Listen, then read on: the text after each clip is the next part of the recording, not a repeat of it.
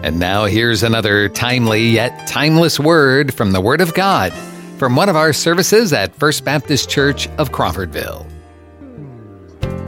Get your Bibles and turn to Romans chapter eight. We just have a couple of verses this morning that we're going to be talking about. There are a variety of ways that Scripture categorizes, if you will, the lost and the saved. That's one way. You're either lost or saved. There's there's no middle ground. Uh, you're, you're either indwelt by the Spirit or you're not. What are some other ways? You got to speak up there, Pat. Okay, in Adam or in Christ. We just went through that in chapter five, right? You're either in Adam or in Christ. Today we're going to look at another way that Paul chooses to describe two different types of people. One is according to the flesh. The other is according to the Spirit. All right. And we'll be talking about this over the next week or so as well um, as we continue in this study. But for today, it's just verses five and six. And if you are able, I'd ask that you would just stand with me in honor of the reading of God's Word. This is coming from Romans eight, beginning in verse five. Paul writes, "For those who live according to the flesh set their minds on the things of the flesh, but those who live according to the Spirit set their minds on the things of the Spirit. For to set the mind on the flesh is death, but to set the mind on the Spirit is life and peace." Let's pray. Father, I, I doubt that there's a person in here this morning that would choose death over life and peace. And Father, that life and peace is only found by the Holy Spirit through your Son, Jesus Christ. So I pray that you would just work on our hearts this morning to see the truth of who Jesus is, and beyond that, to see the reality of who we are. Are we according to the flesh, or are we according to the Spirit? Do that work in our hearts, and we'll give you praise for it. And it's in Jesus' name we pray. Amen. You may be seated. In his book, Faith Works, this is twenty more, twenty year, twenty year old or more book by John MacArthur, he tells about reading another book which told the story of a pastor who had been put in prison for robbing fourteen banks to finance his encounters with prostitutes. The author of this book was fully convinced that his pastor was a true Christian, and so he wrote the book to explore how such a thing could be possible. And MacArthur writes, "Call me old-fashioned, but I think it's fair to raise the question of whether someone who regularly robs banks to pay for illicit sex is truly saved." I wholeheartedly agree with that assessment. In recent years, polls have shown really some disturbing beliefs and behaviors among those who profess to be evangelical Christians. For example, a Pew Forum poll indicated that fifty-seven percent of evangelical church attenders believe many religions can lead to eternal life, religions other than Christianity. Other surveys show that only nine percent of teens and thirty-two percent of adults who claim to be born again actually believe in moral absolutes. Think about the negative side of that. That means that over ninety percent of born-again teens and two-thirds of born-again uh, adults do not believe in moral absolutes. Now, these shocking numbers, maybe they can be explained in part by a lack of, a lack of solid biblical preaching in evangelical churches. But beneath this solid, this lack of solid preaching is a basic, basic misunderstanding about the nature of the gospel. We've wrongly assumed that when someone makes a decision to accept Christ as Savior and prays a prayer to invite Jesus into his heart, he is saved. We wrongly think that someone can accept Jesus as their Savior, but not yield to Him as Lord. That may be something that might come down the road.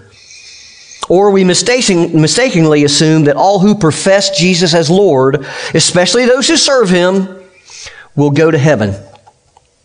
But in Matthew uh, chapter eleven, Jesus makes it clear that only those who obey him can expect to be welcomed into heaven. The Bible is clear that salvation is a matter of God's imparting new life to a person who was dead in their sins. And such new life always manifests itself in changed belief and behavior. Now, this is not to say that those who are truly born again cannot fall into gross sin, because they do. But it is to say that they cannot live complacently in sin.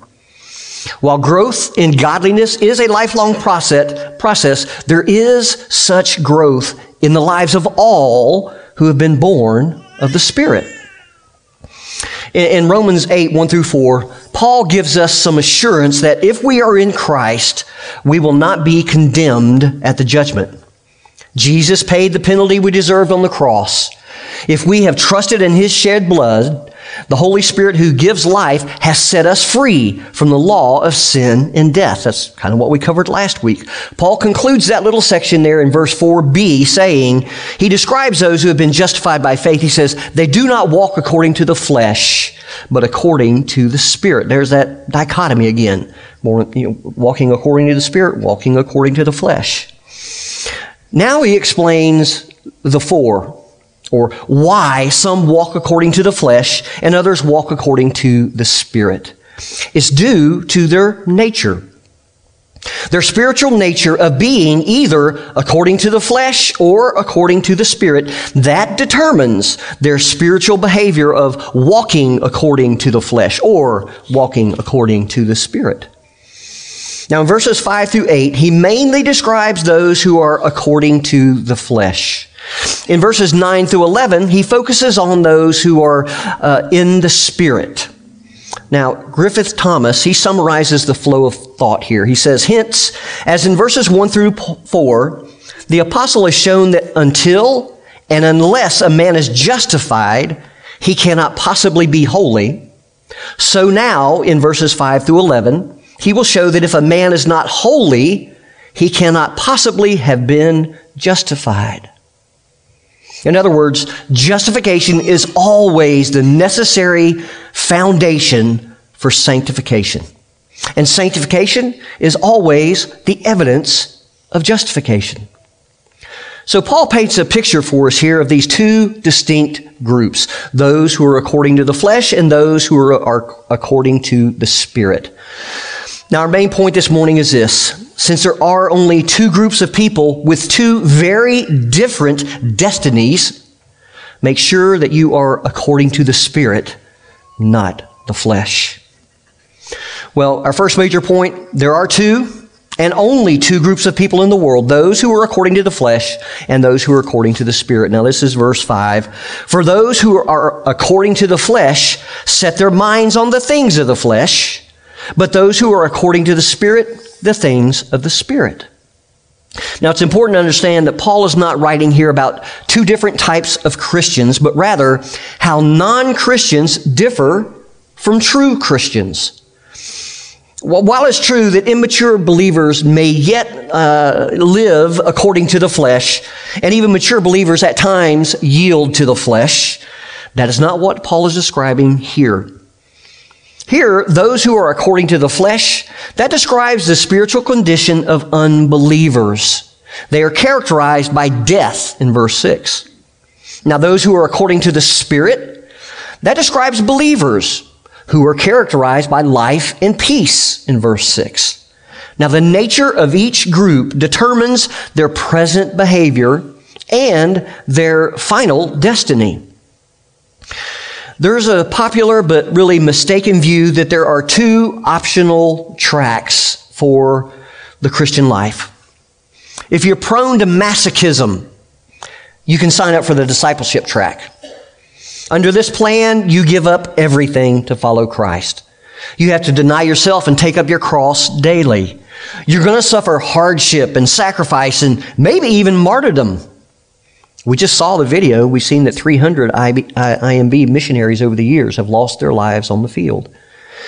You have to give control of all of your material assets to Christ. You may be required to take the gospel to a foreign culture where you'll live in difficult and perhaps dangerous circumstances. But your rewards in heaven, they're going to be great. Now, the discipleship track is for the super committed. The other track, I'm going to call the cultural Christian track, is for the rest of us more normal, ordinary believers. Under this plan, you can accept Jesus as your Savior to, to make sure that you go to heaven, of course, but also pursue your dreams for success and personal fulfillment in this life. You get the best of both worlds without needing to go gung-ho like those on the discipleship track. You can enjoy the fellowship of a good evangelical church and pursue the American dream all at the same time. Just drop in something in the offering plate once in a while to pay for your dues. Uh, every now and again, you can volunteer to help out the church as long as it fits in with your busy schedule. Don't be too hard on yourself concerning obedience to the Bible. After all, you're just human. God is gracious. He understands your weaknesses. So accept yourself, and don't think that you have to be all out for Jesus. That's just for the fanatics on the discipleship track.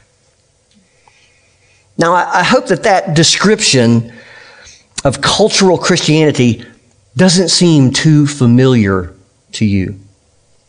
Here's what Jesus said in Mark eight. He summoned the crowd with his disciples and said to them, "If anyone wishes to come after me, he must deny himself and take up his cross and follow me. For whoever wishes to save his life will lose it, but whoever loses his life, life for my sake and the gospel's will save it.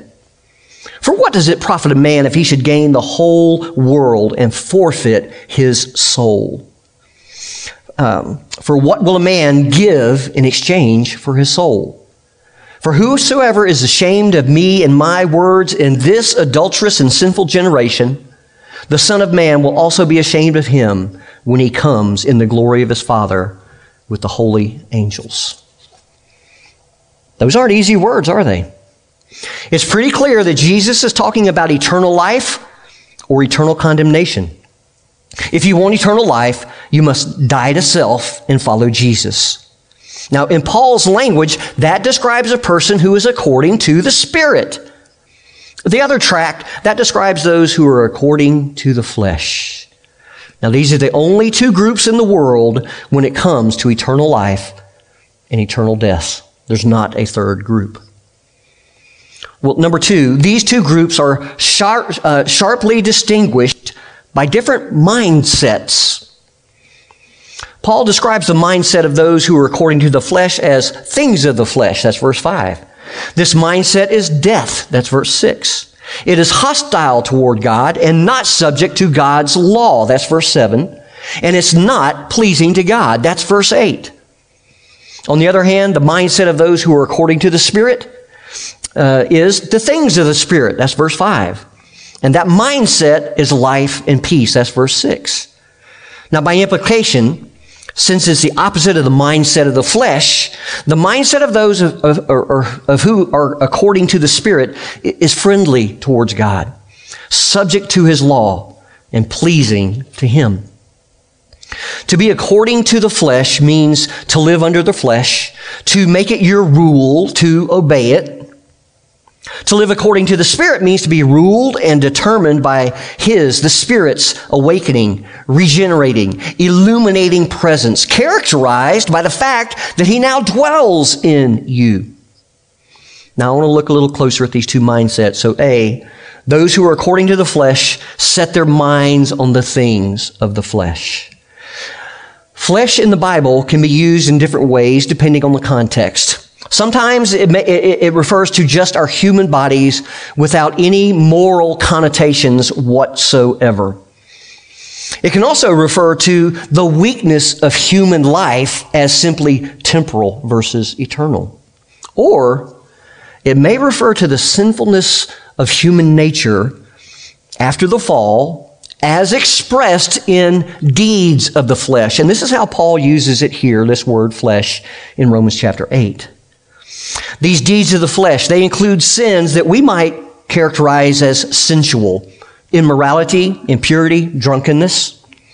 But they also include things like worshiping false gods, strife, jealousy, anger. So to live according to the flesh is to live independently of God, in total dependence on yourself, with self at the center.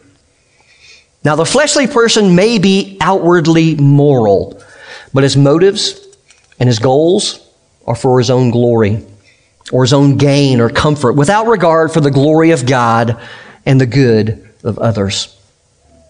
Paul makes it clear that being according to the flesh has to do with our mindset or how we think. Martin Lloyd-Jones explains, the term includes not only thought and understanding, it includes the affections, the emotions, the desires, and the objects of pursuit. Now that non-Christian uh, That non-Christians set their minds on the things of the flesh not only means that they think about them occasionally, he says, but that these are the things which they think of most of all. These are the things of which they think habitually. The trend or the bent of their thinking is towards them. To set one's mind on the things of the flesh, John mentions something like this in his first epistle there in chapter two, beginning of verse fifteen. He says, do not love the world or the things in the world. If anyone loves the world, the love of the Father is not in him. For all that is in the world, the lust of the flesh, the lust of the eyes, the boastful pride of life, is not from the Father, but is from the world. So loving the world or setting one's mind on things of the flesh means to live for the temporal things that the world values in disregard of God and eternity. Well, let's take a look at those who are according to the Spirit. This is B. They set their minds on the things of the Spirit. The things of the Spirit are the truths that are revealed in God's Word concerning who He is, who we are, the great salvation that He has provided in Christ, and how we are to live in light of that salvation. To set your mind on the things of the Spirit doesn't mean that you go around with your head in the clouds, detached from everyday matters. You don't have to join a monastery so that you can pray and, and, and meditate several hours a day. It doesn't mean that you don't get your hands dirty with mundane things like work and paying bills and cleaning the house and fixing meals and mowing your lawn or even checking in with Facebook. Rather, to set your mind on the things of the Spirit means to relate all of life to God and His Word. God has been fit in His Word to tell us how to have our sins forgiven and to how and how to have eternal life through Jesus Christ. That is the most important thing. Let's face it, you could die at any moment and stand before God. In Colossians three, Paul says, therefore, if you have been raised up with Christ, keep seeking the things above where Christ is, seated at the right hand of God. Set your mind on things above, not on things on the earth. For you have died, and your life is hidden with Christ in God. And when Christ, who is our life, is revealed, then you also will be revealed with Him in glory. So to set your mind on the things of the Spirit means to think often about matters of salvation, to, to worship God, to commune with Him. But you know, the Bible also tells us a lot about practical, down-to-earth matters. In fact, in the context of Colossians three, Paul goes on to talk about sex, greed, anger, abusive speech, and truthfulness. He gives practical commands regarding relationships, marriage, childbearing, and work. Things we're all familiar with. In other places, the Bible says a lot about how to manage money, how to deal with trials, how to relate, relate to civil authorities, and many other practical matters. So to repeat, to set your mind on the things of the Spirit means to relate all of life to God and His Word. It m- means to, to develop a biblical worldview where what you think about and, and, you, and what you process, you do it through the lens of the Bible, the lens of God's Word. At the heart of this process is how you think. Later, we're going to see Paul say, renew your mind. to renew our mind.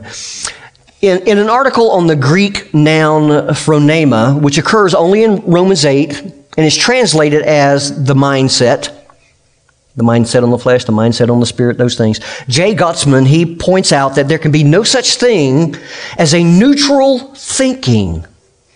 We're always aiming at something.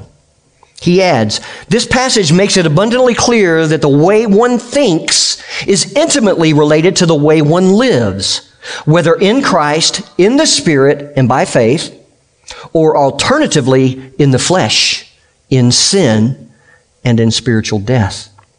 A man's thinking and striving cannot be seen in isolation from the overall direction of his life.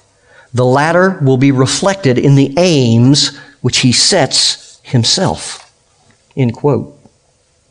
In Colossians three, Paul commands us to set our minds on the thing, things above. But in Romans eight, he describes believers as those who set their minds on the things of the Spirit. While it's a lo- lifelong process that does involve growth, we need to ask ourselves honestly, does this describe me? Do I set my mind on the things of the Spirit or on the things of the flesh? Which direction am I heading? Well, maybe I can give you a clue. If you spend more time, more of your spare time watching T V or playing video games or simply trolling on the computer, then you spend reading the Bible, reading Christian books, fellowshipping with other believers, or serving the Lord in some capacity, then may I suggest you might be headed down the wrong direction. Now, I'm not saying that every spare minute should be spent on spiritual activities. We all need some downtime. We all have hobbies. We all have chores to do. But if you're not making a concerted, consistent effort to develop a biblical mindset, something is seriously wrong.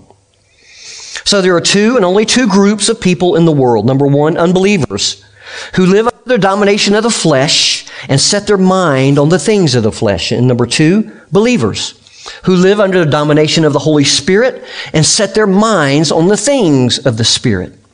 Now from there, things get even more serious.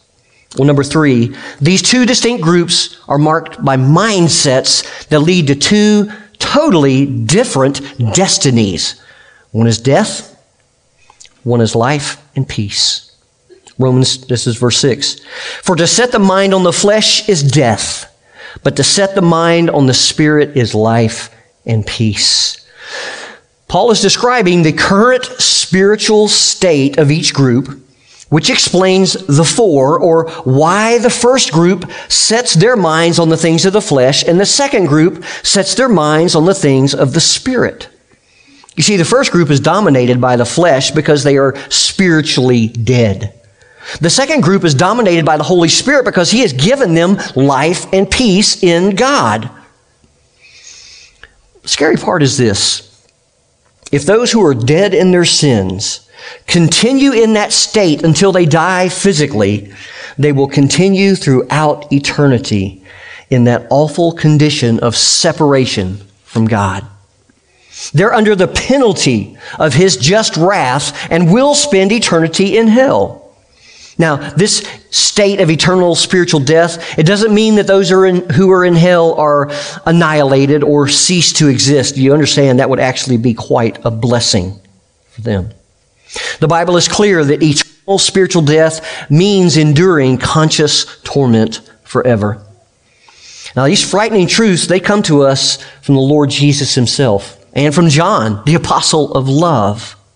If we reject, if we reject this truth, we're not following Jesus, and that's bad news. But there is good news. If you have been given new life through the Holy Spirit, although your physical body will die, God will resurrect your body, and you will enjoy life and peace with Him and with all the saints throughout eternity. The moment your physical body dies, your spirit goes immediately into the presence of the Lord. Now, death is never a pretty picture. The mortician, he can make up a corpse to look its best, but we all know that person is dead. And death is the spiritual picture of all who are outside of Jesus Christ. Listen to what Paul says in Ephesians two. He writes in verse one, "And you were dead in your trespasses and sin." He repeats it in verse five. "Even when we were dead in our transgressions, God made us alive together with Christ." Now, the unbeliever may be a good person. He may give generously to charity and devote himself to good deeds. But if he has not been born again by the life-giving Spirit of God, he is spiritually dead. But the one who has been born again has life and peace. Now, the life that it's talking about is called eternal life. That's because it's indestructible. It cannot be taken away by any evil force. It joins us in living union with Jesus Christ, who once and for all conquered death and who lives and reigns forever. Now, peace means that we now have peace with God because our sins have been completely forgiven. We looked, I don't know, it was a couple months ago uh, there at Romans five, verse one. "Therefore, having been justified by faith, we have peace with God through our Lord Jesus Christ." Last week, we looked at Romans eight, one. "Therefore, there is now no condemnation to those who are in Christ Jesus." You see, even in the midst of life's trials and troubles, we enjoy peace in Christ. Now, the application of our text, it should be rather obvious. Make sure that you have new life through God's Spirit and that you're not living according to the flesh. Don't deceive yourself by thinking, "I'm one of those worldly or carnal Christians, but I'm going to heaven because I prayed a prayer and asked Jesus into my heart." The issue is, do you have life and peace with God through the Spirit? Do you set your mind on the things of the Spirit? If not, repent, cry out to God to give you that new life. If you're sure that you've been born again, Uh, but you're drifting into the things of the flesh or the things of the world, the solution is the exact same. Repent and don't rest until your mind and your focus are on the things of the Spirit. You need to sit down and evaluate your schedule. Have you ever seen the Big Rocks illustration? You can find it on YouTube. It's pretty good. A professor walks in and he's got a big old glass jar, and it's filled with good-sized rocks that just barely fit in the jar. And he asks the class, uh, is the jar full? Yes, they respond. So he pulls out some pea gravel, pours it in and shakes it down all around the rocks. And then he says, is it full now? Whoo, they're not so sure. Then he takes just some sand, pours it in as much as he can, shakes it. Last, he pours in the water and fills it to the brim. Now, here's the point of that illustration. If you don't put the big rocks in first, you won't be able to fit them in at all. Schedule your priorities, or they will be crowded out by the urgent, but usually trivial. Your biggest rock, hear me, your biggest rock is your relationship with God. Set your th- set your mind on the things of the Spirit. Let's pray.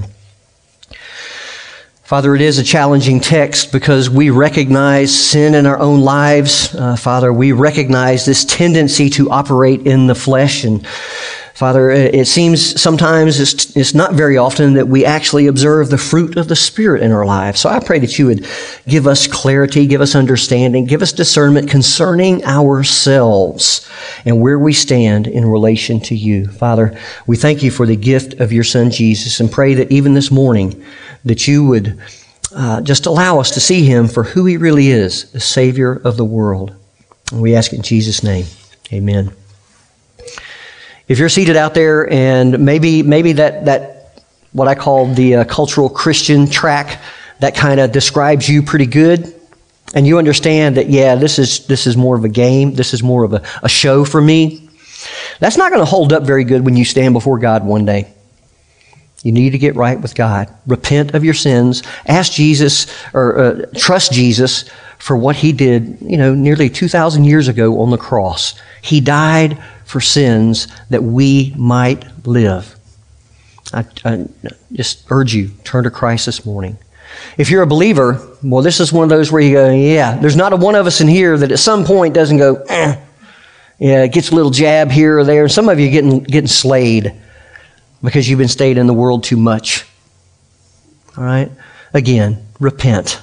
Ask God to forgive you. Seek Him until your mind is on the things of the Spirit. I encourage you today, follow Christ. Thank you for joining us for this podcast from First Baptist Church of Crawfordville. You can find more information and follow us on Facebook or visit our website, Crawfordville F B C dot com.